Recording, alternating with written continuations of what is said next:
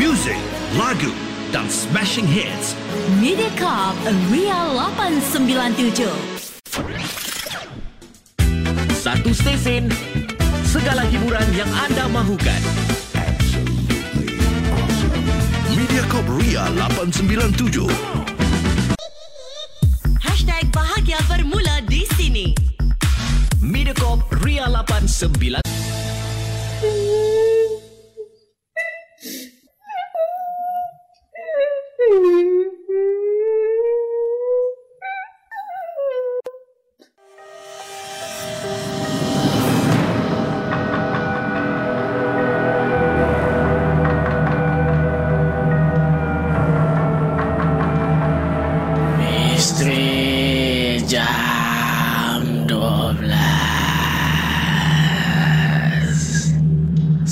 Selamat datang pendengar-pendengar Misteri jam 12 Saya akan menemani anda setiap malam Isnin hingga Jumaat Tepat pada jam 12 malam Sebelum anda tanya Suara siapa pula ni di Misteri Jam 12? Biarlah saya memperkenalkan diri saya ini. Nama saya Hafiz Aziz dan saya dari UXM. UXM adalah YouTuber di Singapura yang membuat konten-konten seram di YouTube. Dan kali ini saya teruja sangat untuk kongsikan kisah-kisah dan pengalaman seram kepada pendengar Misteri Jam 12 Gerun Malam. Sebelum saya bermula, saya ingin ingatkan kepada anda semua, jangan mudah percaya atau terbawa-bawa dengan kisah yang saya akan ketengahkan nanti. Dan ambillah kisah-kisah ini sebagai satu hiburan sahaja. Pada malam ini, kami ada Hanif yang akan kongsikan kisahnya yang menyeramkan.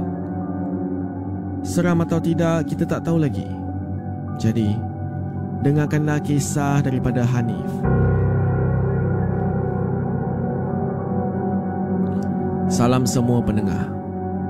Nama saya Hanif. Saya sekarang ni bekerja sebagai warden asrama di sekolah di Melaka. Tapi kisah yang saya nak cerita ni berlaku ketika saya menjadi warden di sebuah sekolah asrama penuh di Johor. Ceritanya bermula bila ada beberapa orang pelajar kena ganggu oleh makhluk halus. Mereka dirasuk dan sebagainya. Sebagai warden, memang tugas kami untuk uruskan pelajar-pelajar semua. Pelajar yang dirasuk tu kami asingkan kat satu tempat. Pelajar yang lemah semangat pula di tempat lain. Kalau dekat-dekat mereka ni, memang jadi makin teruk nanti. Pada malam kejadian, pihak sekolah ada jemput beberapa orang pengamal perubatan Islam untuk merawat pelajar-pelajar yang terkena rasukan itu. Kata mereka, punca berlaku histeria tu benda tu marah sebab pokok-pokok yang ada kat belakang asrama tu kena tebang. Masa tu sekolah tebang pokok-pokok sebab nak tambah bangunan baru. Mungkin itu tempat tinggal mereka. Sebab makhluk yang kita tak nampak ni Manalah kita nak tahu tu tempat tinggal dia kan? Jadi lepas keadaan histeria tu dah, dah reda sikit Student pun dah bertenang semula Saya pun balik ke rumah Rumah saya tu taklah jauh mana. Masih dalam kawasan sekolah. Perjalanan dia lebih kurang 2-3 minit Kalau naik motosikal dari asrama. Jadi para pendengar semua dalam perjalanan balik tu Rasa seram tu adalah juga. Takut-takut kalau makhluk tu ikut balik ke Dah lah sorang-sorang time tu Tapi memanglah Sepanjang perjalanan tu memang tak ada apa-apa berlaku kepada saya dan saya selamat sampai di rumah. Saya fikir bila dah sampai rumah tu semuanya okey saja. Tapi sewaktu saya di halaman rumah untuk basuh kaki, tiba-tiba saya rasa meremang dan saya diperhatikan macam tu. Kenapa nak meremang pula bulu rumah aku tiba-tiba? Takkan ada benda yang ikut ni? Cakap saya dalam hati pada waktu itu.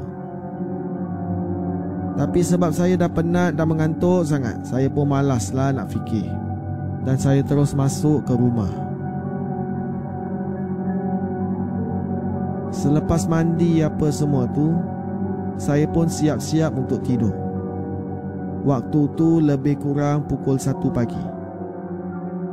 Tak lama lepas tu, sedang saya tidur lena tu, tiba-tiba saya terdengar seperti ada suara orang bercakap di luar bilik saya bunyinya tu macam di ruang tamu.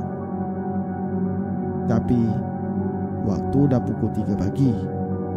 Siapa pula yang bersembang tu? Itu dia kisah pengalaman Hanif sebagai warden di sekolah berasrama. Jadi siapa pula tu? Ha? Siapa pula yang tak tidur dan nak borak-borak di ruang tamu rumah Hanif itu? akan saya sambung kisahnya sebentar lagi di Misteri Jam 12 Gerun Malam.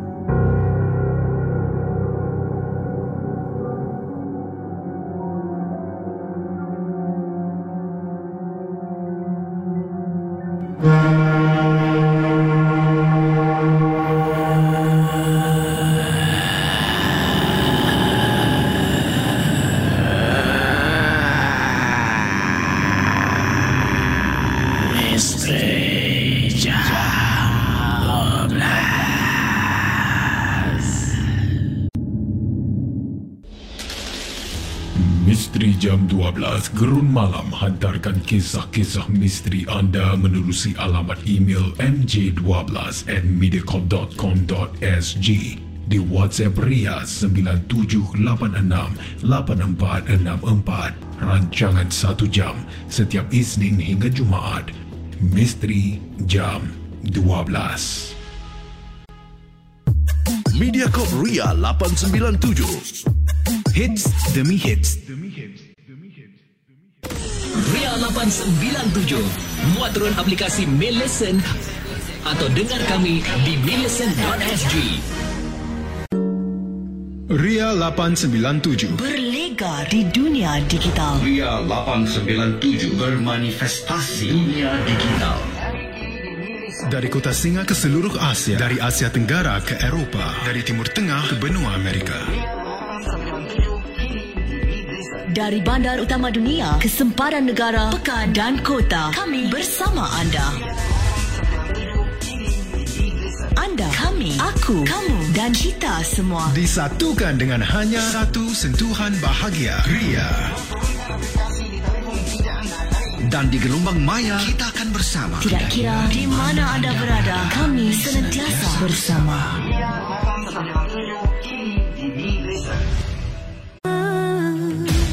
Ria 897 menemani anda sepanjang hari.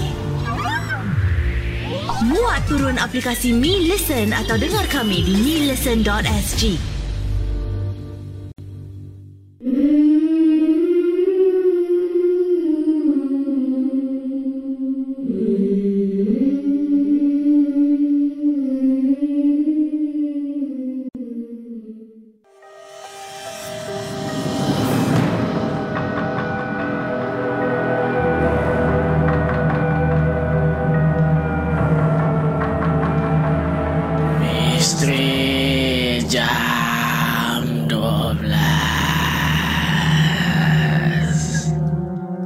Selamat kembali ke Misteri Jam 12 Gerun Malam.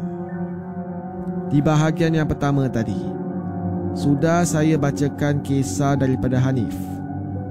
Hanif ni adalah seorang warden di sebuah sekolah berasrama yang mana berlaku histeria di asrama perempuan pada malam itu. Selepas selamat pulang ke rumah untuk berehat, Hanif terbangun dari tidurnya sebab terdengar suara orang bercakap dari ruang tamu rumahnya. Siapa atau apakah itu? Marilah sama-sama kita sambung dengarkan kisah dari Hanif. Para pendengar, bunyi suara tu tidaklah kuat sangat. Macam kita sembang biasa gitu Tapi sebab waktu tu dah pukul 3 pagi Yang sunyi dan sepi. Orang lain semua dah tidur dah. Jadi suara tu jadi ketara Dan agak bising. Seingat saya Seperti ada tiga atau empat orang yang sedang bercakap tu. Suara lelaki. Suara mereka besar-besar dan garau. Dalam saya mamai itu, saya cuba dengar apa yang mereka sedang berbual. Tapi suara mereka macam bercampur dan susah untuk saya fahami. Saya pun cerit dari dalam bilik. Oi, siapa tu? Bisinglah. Tak sampai sesaat. Terus terdiam mereka semua. Entah kenapa waktu tu saya tak terfikir yang mungkin tu suara perompak ke atau penjahat ke? Mungkin sebab saya terlampau penat hari tu. Dan saya terus sambung tidur. Tetapi Saya baru saja Baru saja nak terlelap. Tiba-tiba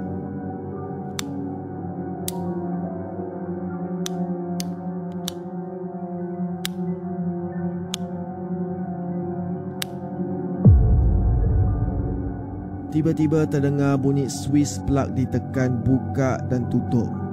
Buka dan tutup. Para pendengar, bunyi tu berulang-ulang lebih kurang dalam 3 minit macam tu. Saya ni pula jenis tidur memang bilik kena gelap. Jadi apa benda yang tekan Swiss plug tu? Memang saya tak nampak waktu tu. Dalam bayangan saya, Bunyi tu datang dari arah penjuru bilik sebelah kiri katil saya waktu tu. Dan di situ memang ada plug extension di atas meja. Saya fikir, takkan pula tu isteri atau anak saya yang main tekan-tekan switch tu. Isteri saya ada di sebelah saya. Anak saya pula masih kecil dan sudah tidur pun. Jadi, siapa tu? Terus saya rasa berdebar-debar Dan memang sah. Mungkin ada makhluk lain yang cuba ganggu saya malam tu. Saya diam dan dengar saja bunyi plug ditekan, tutup dan buka tu. Dan tidak lama selepas tu Bunyi tu stop. Dan saya ternampak Macam ada sesuatu yang lalu dengan laju di sebelah kiri saya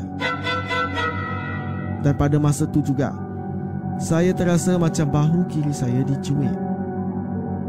Dia main cuit-cuit pula Waktu orang nak tidur ni. Saya pun apa lagi. Terus saya bangun dan buka lampu. Jadi pada malam tu Saya tidur lampu buka Dan pasang video mengaji Untuk halau makhluk tu.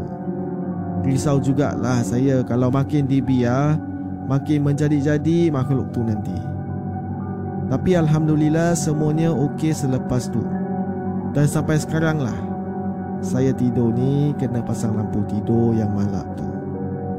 Walaupun pada malam tu saya tak nampak benda-benda makhluk lain tu Tapi kehadirannya Boleh buat meremang juga bila diingat balik. Itulah kisah yang dikongsikan oleh Hanif Dan 14 tu.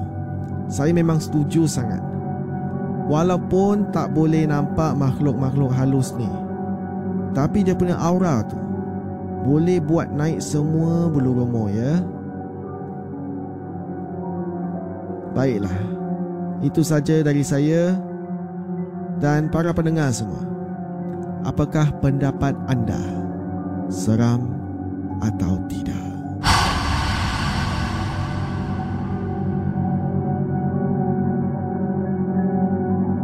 Ingin saya ingatkan lagi, jangan mudah percaya dengan kisah-kisah yang diketengahkan. Anggaplah kisah-kisah ini sebagai suatu hiburan sahaja.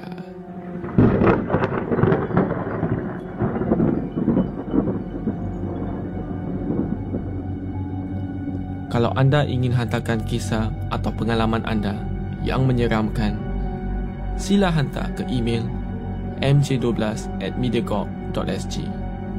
di WhatsApp Ria atau Instagram Ria897.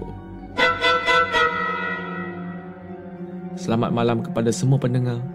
Saya Hafiz Aziz dan akan saya jumpa anda lagi di Misteri Jam 12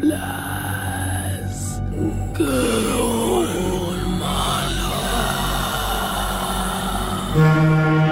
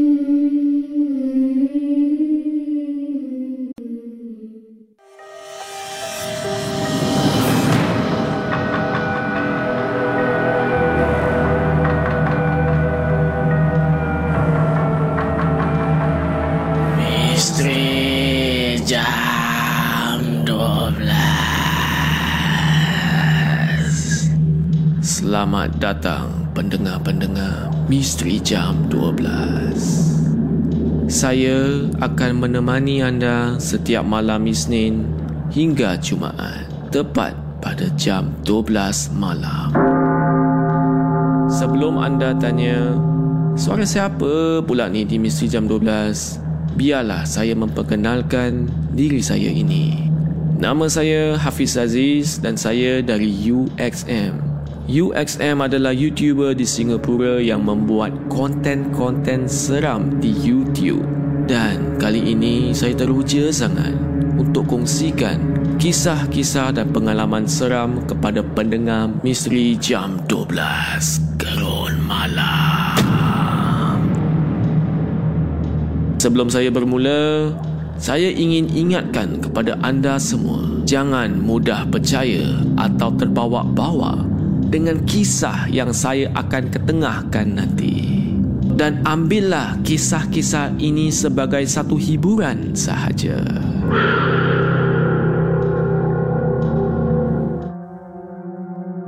Pada malam ini, kami ada Ima yang akan kongsikan kisahnya yang menyeramkan. Seram atau tidak, kita tak tahu lagi. Jadi, dengarkanlah kisah daripada Ima. Selamat malam kepada semua pendengar Ria. Nama saya Ima. Umur saya 40 tahun.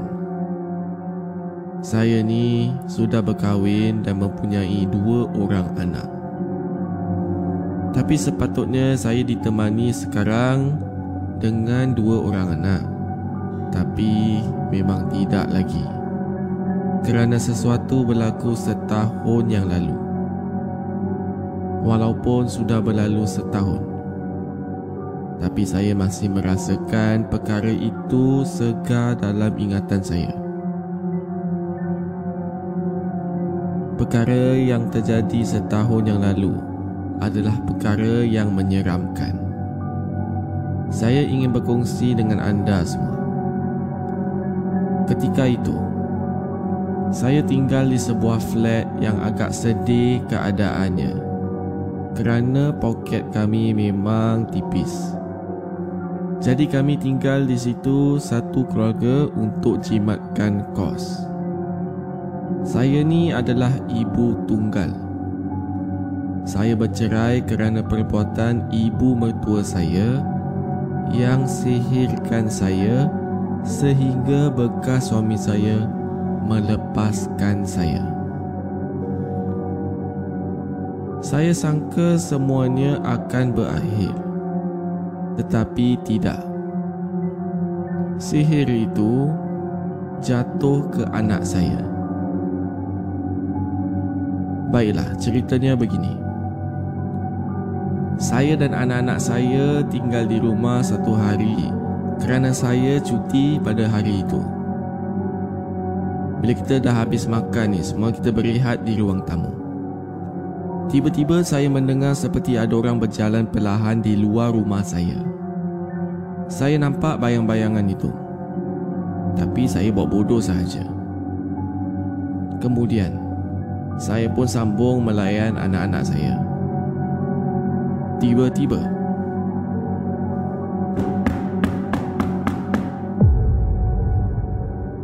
saya betul-betul terkejut pada masa itu. Ketukan di pintu memang sangat-sangat kuat. Saya pun bangun dari tempat duduk ingin membuka pintu. Bila saya dah nak sampai ke pintu tu, ketukan tu terus menjadi senyap. Saya pun pelik, tapi hati mula risau. Dan ada jugalah rasa takut sebab sekarang ni kami bertiga je kat rumah. Saya pun tenangkan diri dan apabila saya sedang tenangkan diri itu, tiba-tiba para pendengar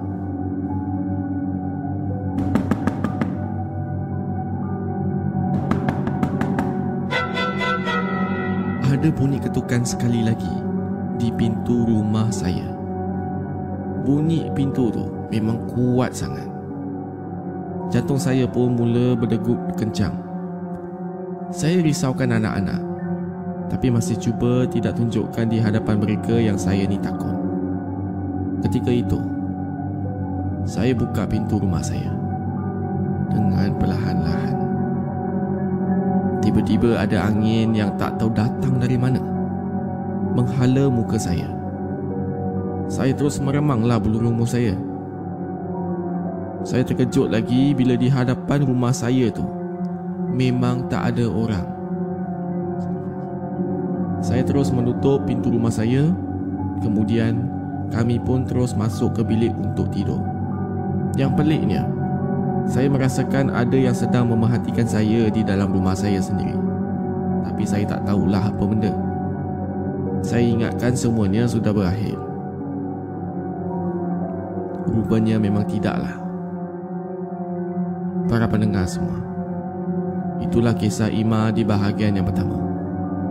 Jangan ke mana-mana ya. Akan saya sambung di bahagian yang kedua. Jadi ikuti kisah Ima di Misteri Jam 12 Gerun Malam.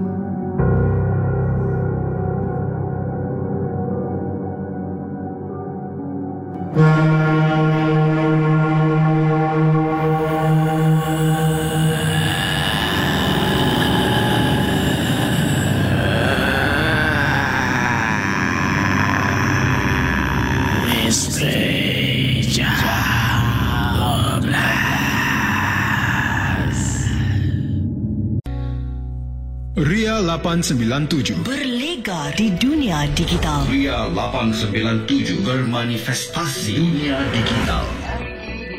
Dari kota Singa ke seluruh Asia, dari Asia Tenggara ke Eropah, dari Timur Tengah ke benua Amerika.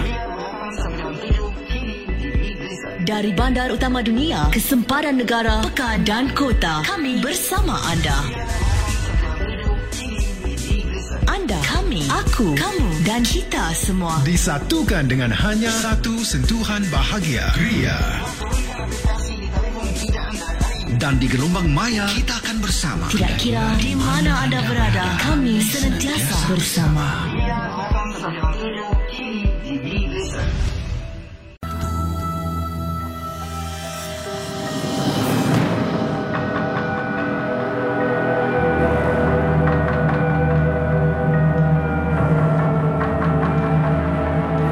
Misteri jam 12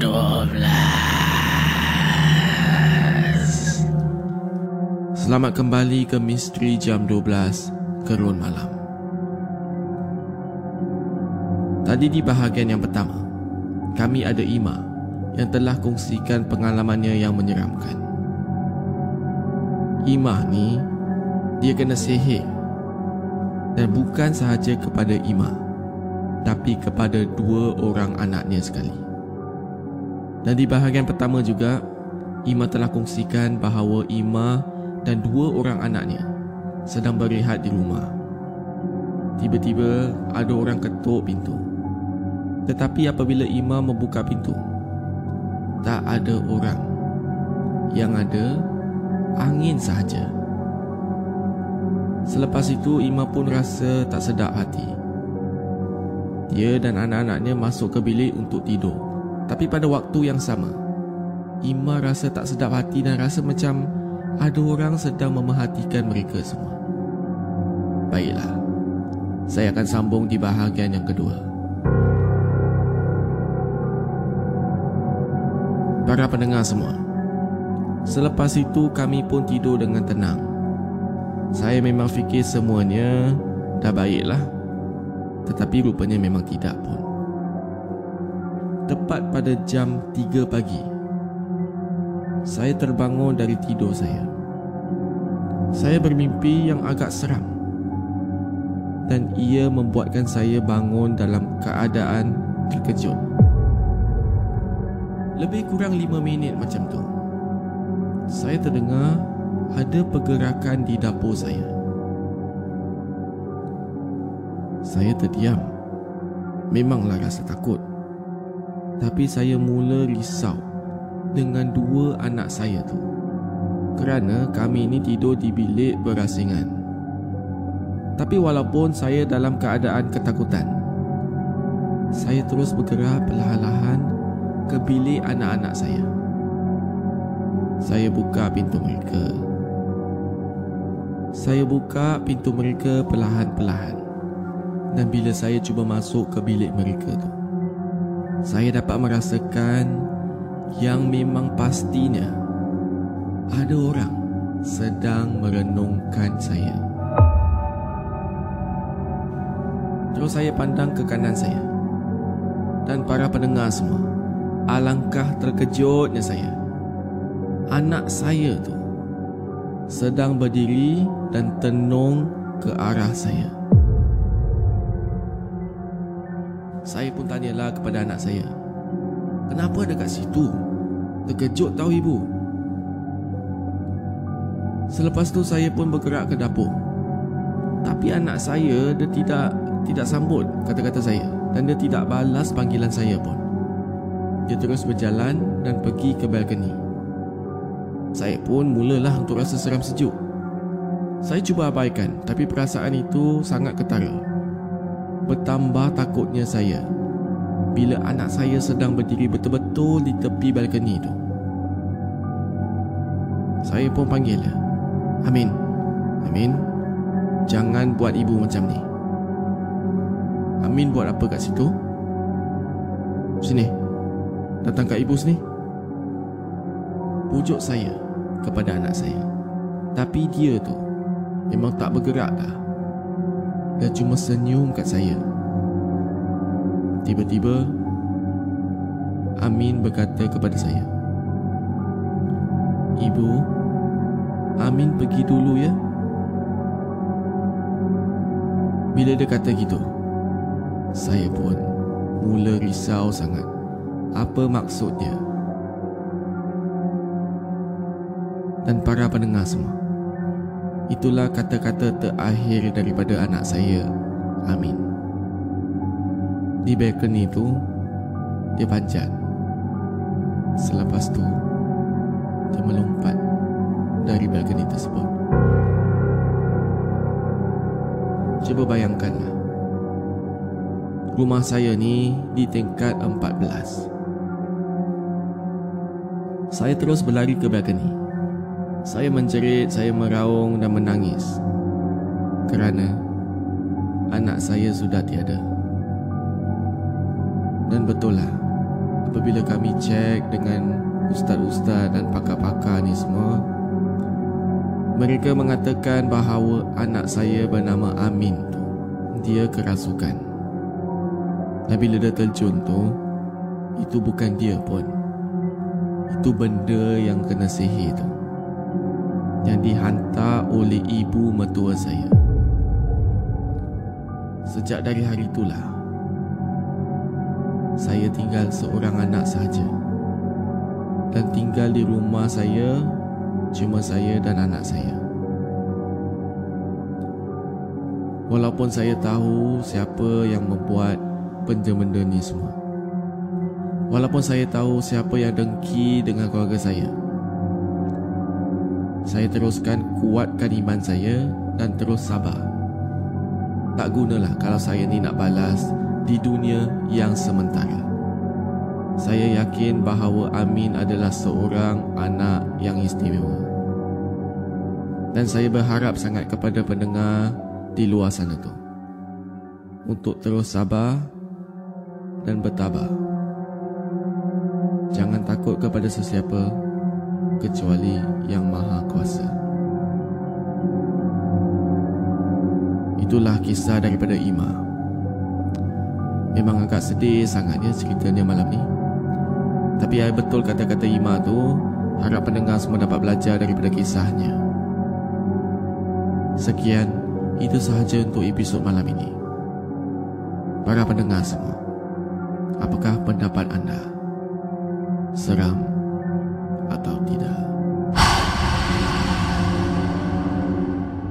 Ingin saya ingatkan lagi Jangan mudah percaya dengan kisah-kisah yang diketengahkan Anggaplah kisah-kisah ini sebagai suatu hiburan sahaja.